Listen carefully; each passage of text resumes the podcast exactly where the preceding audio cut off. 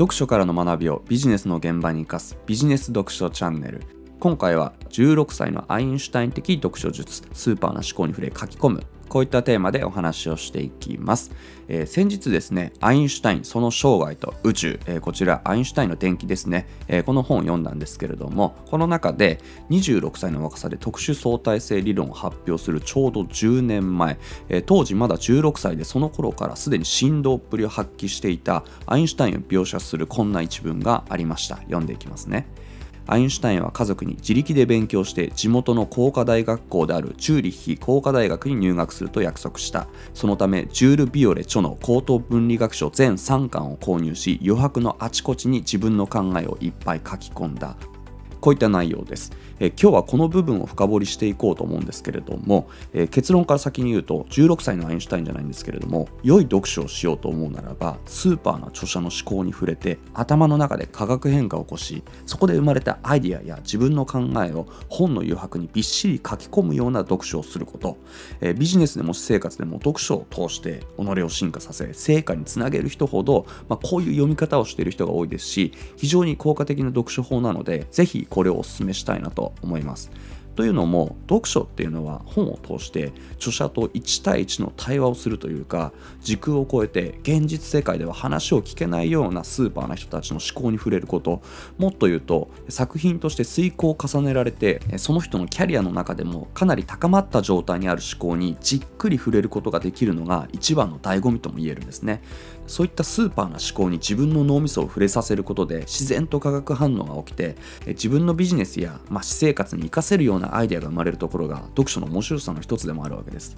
ちなみに世の中には漫画や小説を読んでも意味がないとかビジネス系の書籍を読まないと意味がないとか、まあ、そんな感じで漫画や小説を軽視する人もいるんですけれども個人的にそれはもう完全にナンセンスだなと思ってます。というのも詳しい人はご存知かもしれないんですけれどもいわゆるビジネス書と呼ばれるようなカテゴリーの本はお金さえ積めばどんな人であっても、まあ、広告的ブランディング的に出版できてしまうっていうのが事実なんですね。で一方で漫画や小説の世界、まあ、その中でも、えー、関数や作品数を重ねているもの長い年月読み続けられているもの、まあ、こういったものは言ってみれば少なく見積もっても数万から十数万人の漫画家志望とか、えー、小説家志望のプレイヤーたちが、参加するする熾烈なトーナメントを何年もの間勝ち抜き続けているようなものでベストセラーを出す漫画家や小説家の方がいわゆる売れ線のビジネス書の著者よりもスーパーな思考を持っている確率が高くて、まあ、向き合い方次第アンテナの立て方次第で漫画や小説を読む方が、まあ、微妙なビジネス書を読むよりもずっと学びがあったり化学反応が起きやすく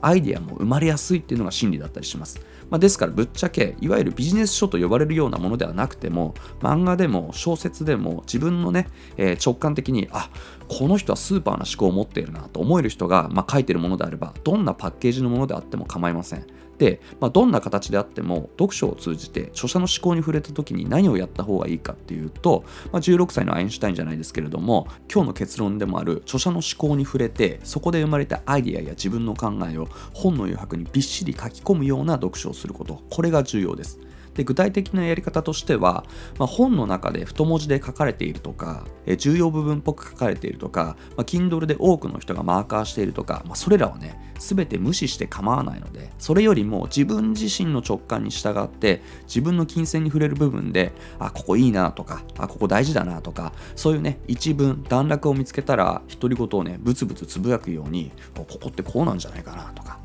ね、これってこういうアイデアとして使えるんじゃないかなとかね。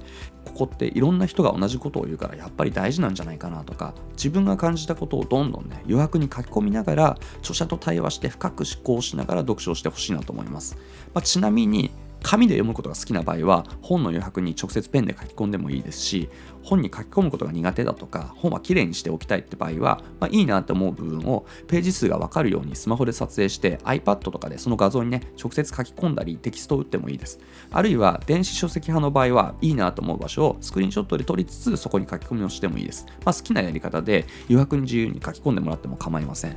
で実際にやってみるとよくわかるんですけれども自分自身の読解レベルだったりその時の興味関心によって本や著者との相性みたいなものがあって全くアイデアが浮かんでこない本もあればその逆で読む箇所読む箇所でアイデアをどんどん着想できたりメモ書きが止まらなくなるようなまあちょっとダサい言い方をすると全身に稲妻が走るような本や作品に出会えることっていうのが、まあ、たまにあるわけです。で言ってしまえばそれこそがその瞬間の自分にとっては良書なわけで読書っていうのはそういう本だったり心に残る一文を探す旅みたいなものだと思って、まあ、読書自体もそうですし本探しも楽しみながらやってもらえればと思います。ただここでね余白にメモを書き込んでいく時に注意してほしいのはそこに書くべきはあくまで自分の言葉とか、まあ、自分のアイディアであって本の内容をそのまま要約したり引用するだけのメモっていうのは本当にねこれ意味ないので注意が必要です。よくセミナーとかでもひたすらスライドの写真だけをパシャパシャのねスマホで撮影してそれで満足して書いちゃう人いるんですけれどもそういうセミナーの受け方って正直あんまり意味がないなって思ってます。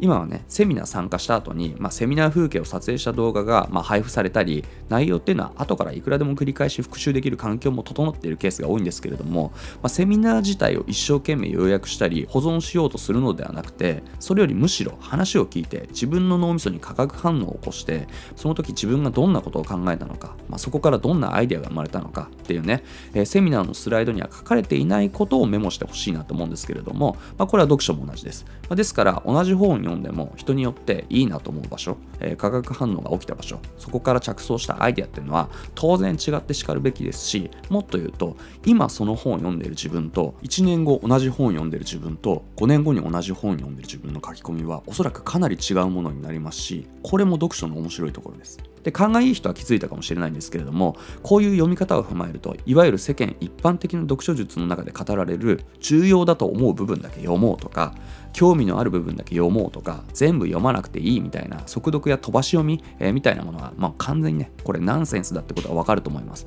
っていうのもこういう化学反応を求めながらの読書を重ねていくとよくわかるんですけれども著者のスーパーな思考に触れて化学反応が起きて新しいアイデアが着想できる場所っていうのは必ずしも本の中で太文字で書かれているとか重要部分っぽく書かれているとか Kindle で多くの人がマーカーしている部分とは限らないんですよ。それよりもむしろ何気ない授業だったり太文字にもなってない自分だったり著者すらその重要性に気づいてない自分にその時の自分にとっては本質に触れた内容や芯を食った記述が見つかってハッとしたりそこからいろんなアイデアが着想できることが多いのが真理だったりします、まあ、ですから特に自分がねあこの著者はスーパーな思考の持ち主だなと思える本に関してはいわゆるね読書術の中で語られる速読とか飛ばし読みみたいなものはあんまり推奨しませんし飛ばし読みをしちゃうような本を選んでいる時点でそもそもね選書ミスしている可能性を疑っていただければと思います。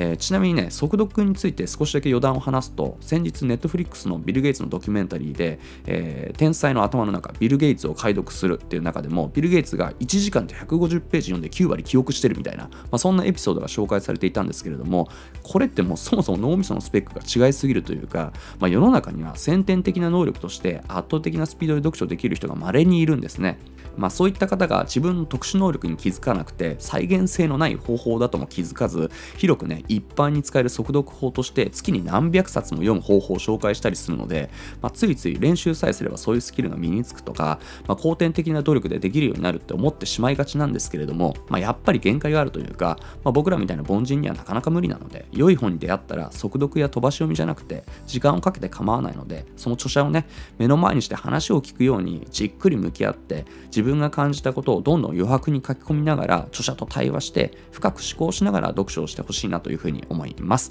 はい、えー、今回は16歳のアインシュタイン的読書術、スーパーな思考に触れ書き込む、こういったテーマでお話ししました。ぜひ参考にしてみてください。